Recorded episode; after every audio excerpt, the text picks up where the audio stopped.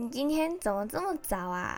因为外面天气太热了，所以我就直接提早出门啦。就想说直接先来这边吃早餐、喝杯茶，等等就悠闲去上班。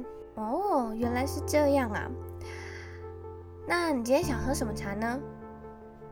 嗯，今天可以来一杯台茶十八号吗？选得好，这也是我非常喜欢的一杯茶。好，马上来。哎，你知道高培吗？嗯，怎么突然提到他呢？就是最近我在 YouTube 上面看了一些他的影片，我觉得他好厉害哦。他讲的那些投资理财的影片都很简单，而且他也很年轻呢，跟我年纪差不多而已。哦，我知道他啊，他前几天才来我的店里呢。什么？他来你的店里？他其实是来喝杯茶啦。然后我看到他正在剪片，结果我才知道原来他是一名 YouTuber。他那天点了一杯绿茶，没有加糖。我在猜他是不是在减肥。结果我们就在闲聊的时候聊到我以前刚出社会的时候被诈骗的故事。他就觉得很有趣，于是他就邀请我到他的 YouTube 节目上去分享这段故事。什么？你去了他的 YouTube 频道？真的假的？这应该算是我第二次去 YouTuber 的 YouTube 频道录影吧？那你们都讲了什么？哎，我不知道你之前被诈骗耶。对啊，这件事情我很少跟别人说。没关系啊，我今天也可以跟你分享这一段故事。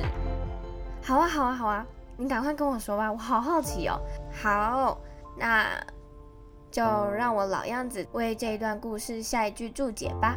我们人生一定都会有某些转捩点，那些转捩点或许会是好的，也是不好的，端看你怎么看，并且怎么改变自己的人生。好啦，那我们就先从我被诈骗的那一天开始说起。Hello，大家好，我是高培。你们有没有接过诈骗集团的电话呢？以前在我还在上学的时候啊，那时候是诈骗集团的全盛时期，常常听到同学被叫去教务处啊，连我也不例外。但是不是学业不好或是打架翘课啊，而是家长接到诈骗集团说你的儿子或是女儿在我手上，赶快汇赎金过来，不能报警处理，不能挂电话。然后电话就会听到说一阵哭声，说爸爸妈妈救我救我。但现在因为网购的趋势啊，诈骗集团也转型了。之后就会接到诈骗集团说，我这边是某某某购物客服，这边收到你重复下单十二次的订单，那这边线上可以帮你做取消，但是需要你到 ATM 帮我做个操作。那这次非常荣幸邀请到这次的来宾一则茶室的音频主持人，也是被诈骗的苦主 Joyce，我们欢迎 Joyce。Hello，大家好，我是 Joyce，我是一则茶室的创办人兼音频节目主持人。我的品牌呢，主要是分享女性从女孩转变成。需要知道的自我成长，或者是投资理财相关的知识，透过我的文字、音频采访、咨询等方式，帮助他们在这段迷惘中找回原本热爱自己的样子。其实这个品牌呢，是我在去年的时候成立的，刚好是我被诈骗的九个月，其实也可以说是被诈骗之后所得到的礼物吧。那我想大家应该也会非常想知道你被诈骗的过程吧？可以麻烦你跟大家分享一下吗？还记得那一天呢，是我在上一份工作开会的日子。那一天需要八点的时候去公司。那因为我前一天晚上是晚班，所以比较晚睡。啊、开完会之后呢，我紧接着就直接上班了，直到休息吃饭的时候才有时间稍微补眠一下。那你也知道，就是。人刚睡醒的时候就会比较朦胧一点，想说去上个厕所回来再继续上班好了。就在我去厕所的途中呢，我就接到一通电话。平常我其实是不接不认识的人的电话，但不知道为什么那天就是接了。对，对方就声称说他自己是博客来，问我说是不是几个月之前呢有在他们博客来网站上面买一台白色的黑胶唱片机。我就想了一下说有。他就说，因为是新人的疏忽，然后把一次扣款的钱变成是每个月扣缴。我原本还误会，以为他是要还给我十一个月的钱，结果他说不是，是每个月都要扣三千多块。后来就问我说，有没有一间银行可以请那间银行的人打来跟我一起核对？我就随便说了一个邮局，之后又觉得自己很白痴，他就是在问我有哪间银行啊。嗯。过了没多久呢，就有另外一通电话打。因为我有下载 Whoscall 的关系，所以上面显示是中华邮政，他确定我这个账户里面有多少钱，以及教我操作如何汇款。也因为我在的地方收据不好，太凶我，凶你。对，就在我汇出第二笔四万多块的时候，我才惊觉自己好像被诈骗了。这方法其实非常常见，你那时候是真的有在这个购物网站购物吗？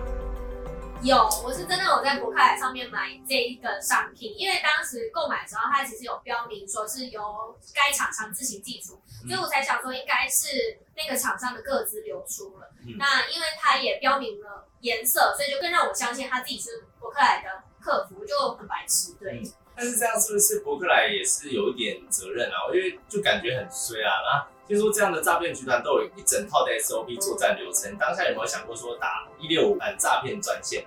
呃，我当下其实不知道我被诈骗了，我是事后才发觉的嘛。然后挂掉电话之后，就赶紧就打电话给一六五。但我其实是想问，可不可以阻止这一笔交易？结果对方他就说，人已经把钱都带走了，要怎么阻止？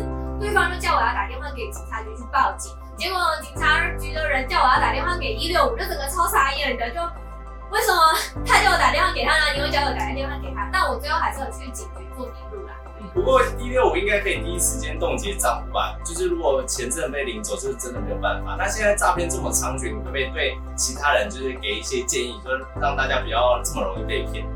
嗯，我觉得这个就是你的精神状态要很好，因为我觉得我当天会被诈骗，是因为我前一天工作很累，没有保持在一定的专注上，才这么容易就掉入他的陷阱。再来就是说，不要在你的手机下载任何可以往上面汇款的功能，因为对方虽然都叫我说要去 ATM 汇钱给他，结果就很白痴的，就跟他说我可以手机操作汇钱给你啊，我就觉得他应该在对电话另外一头偷笑。就其实你是把它省下一个麻烦，就是他不用等你去外面操作 ATM 怎么样的。其实我事后有将近半年的时间都不敢接不认识的人的电话，只要看到陌生电话我就把它挂掉。有一次呢，是因为邮局司机他要来找我，因为我有买一样商品，结果我就连挂他三天。我还一直想说，为什么这东西一直没寄来，打去客服，对方才说因一直联系不到我，就觉得这个后遗症还蛮严重。但真的是没有办法避免，因为我现在也完全不信任 Whoscall，我直接把它删掉。原来现在诈骗集团这么厉害，都可以直接绕过 Whoscall。没错。那时候被诈骗完，你有去报警吗？那警察说了些什么？嗯，我有去报警啊。那时候是我的店长陪我去的。嗯、那警察说，怎么又是博客来？因为他说他这周已经处理好几笔博客来。他问了我很多问题啊，然后结果最后都是用官方的说法来陈述。我知道这是他一贯的流程，然后但我还是看到那个笔录的时候，我觉得好像。他不是在抨击诈骗集团，反而是在羞辱我为何会犯这样的错误。当自己的名字出现在笔录上时，那种感觉真的是说不出来的。直到自己盖上手印的那一刻时，都还不敢相信，就自己的钱全都没。那也不敢相信，我自己才出社会几个月而已，才正要大放异彩，就遇到这么大的事件，而且那些钱还是我存完那个月的薪水之后才有的金额。那家人或是男朋友听到你被诈骗的反应是什么？嗯，我男朋友当时在当兵，所以我没有办法跟他说这件事情。我只记得我当时当天晚上回到家的时候，跑到我爸妈简单说明被诈骗了，跟简单的经过，我就走了。我也不想要赘述，因为我当时只想要回到我房间大哭一场。这样，虽然有很多人都说哭是没有办法解决问题的，但我还是。我就是想哭啊，怎么样？我爸就很生气的，一直诅咒那些人。我妈只说花钱买经验喽。那我记得我隔天起床要去上班的路上，我就接到我男朋友的电话，因为他那时候发了手机嘛，他听到我的留言，就他就说他很难过，自己当时那段期间没有办法陪在我身边啊，因为他知道我很喜欢存钱，而且也对自己的钱非常严格，一夕之间全都没了，对我来说是很大的打击。那也不能怎么样，只说就再赚喽。那你被诈骗之后，你有什么改变吗？嗯，被诈骗完之后，我是每天都在思考，说要如何快速的存回那笔钱啊。虽然九万块这笔数字要大不大，要小不小，但对当时的我来说是一笔大数字，所以我就更疯狂了，不花钱，不外食，每天只吃店里面提供的免费员工餐。但不管我怎么算，我都还是要花六或六个月以上的时间才可以存回来。于是我就开始思考，说要如何让自己的钱帮我自己。滚出更多的。也是在这个时候呢，就看到 Yield 的影片。对当时我来说，投资好像只剩下唯一的考量了。但我非常排斥投资，因为我潜意识觉得说，嗯，它就是会赔钱的东西。也是因为我小时候就非常不喜欢投资。可是我发现 Yield 他把投资这件事情讲得非常简单，而且好像完全不会赔钱一样。于是我就开始花时间研究相关的书籍啊、文章跟课程，开始投资自己的。脑袋，我也顺便的存了我的紧急备用金。就在我存完之后呢，我也开始投资美股。最后我才知道，原来这就是我被诈骗的原因，因为它可以算是我人生蛮重要的一个转捩点吧。没有这次的事件的话，我可能还是别人的员工，那也不会建立一则茶室这个品牌啦，也不会知道原来投资股票才是最聪明的理财方式。如果换位思考一下的话，其实就会觉得说这件事情没有什么好难过的。那这样最后也是一个非常好的结局啊！至少透过诈骗之后，你有所觉悟，然后还有创立 Podcast 频道，而且踏上投资理财这个路上。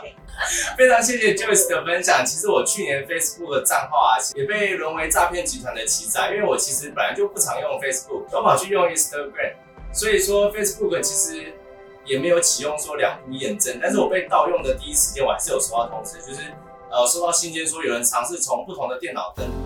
所以我当下其实有也是有改过密码，不过诈骗集团其实很厉害，就是他就 po 文到二手的交易平台啊，所以我这边有很便宜的 Mac Pro，然后九成新啊，只要卖三万多块，然后我那时候就收到一些陌生讯息，说他已经汇款，怎么没有收到电脑，要我退钱啊，然后要去找警察告我。那时候其实我有点吓到，就是说，哎、我会不会要全台跑透露，然后去开庭作证什么的？然后我就那时候就跟受害者说，其实我也是受害者，我还是希望他们去报警，然后我都会全权的作证。呃，差不多过一个月之后，但是音讯全，所以我就为了我账号的安全，就直接删掉我 Facebook 的账号，然后我这个人就从 Facebook 直接消失，这样，这样就不会有诈骗集团拿我的账号来做坏事啊。就是到现在也是没有收到传唤的信件啊，不知道他们是不是有真的去报警，还是其实是诈骗集团的一个套路。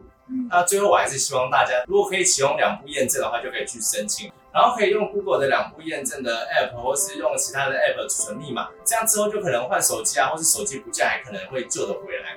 然后收到可疑电话，可以直接挂电话，或是打到一六五，或是其他机关电话做确认。因为就算他们让你去打电话做确认，还是有可能是给你假的电话号码。接起来是诈骗集团的通话，所以说最好还是打给一六五或者警察局的电话会比较好。那这次非常感谢 Joyce，之后 Joyce 也会上我陪你访谈的系列。那目前 Podcast 真的很红，那 Joyce 也有开设线上课程，那再教大家怎么开设 Podcast。如果有兴趣的朋友，也会放在底下资讯栏。那 Joyce 也会在下次节目更详细的介绍课程。再次感谢 Joyce 来跟我们分享这次被诈骗的过程。如果喜欢投资理财被动收入的话题，也记得要订阅我的频道，也记得要去订阅 Joyce 的 YouTube 频道。那我们下部影片见喽，拜拜！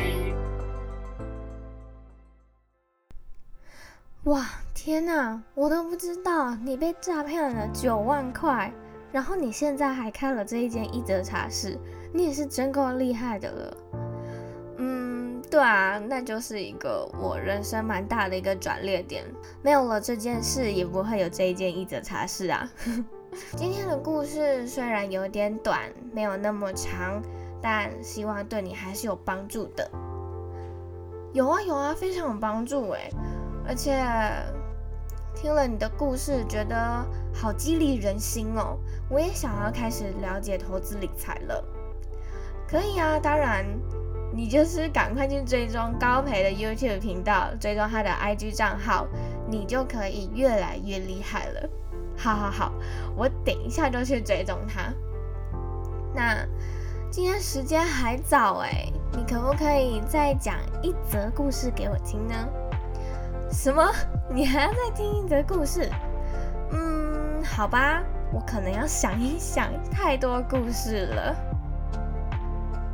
如果你喜欢这一集的访谈内容，欢迎你可以到 Apple Podcast 上帮我们打星评分，并且留言，这样就可以让更多的人知道这个节目的存在哦。接下来的一个月，一则茶室将会每周更新两支音频，每周一跟三早上八点都会有一则故事在一则茶室上和你分享。这是一个短期的音频马拉松赛。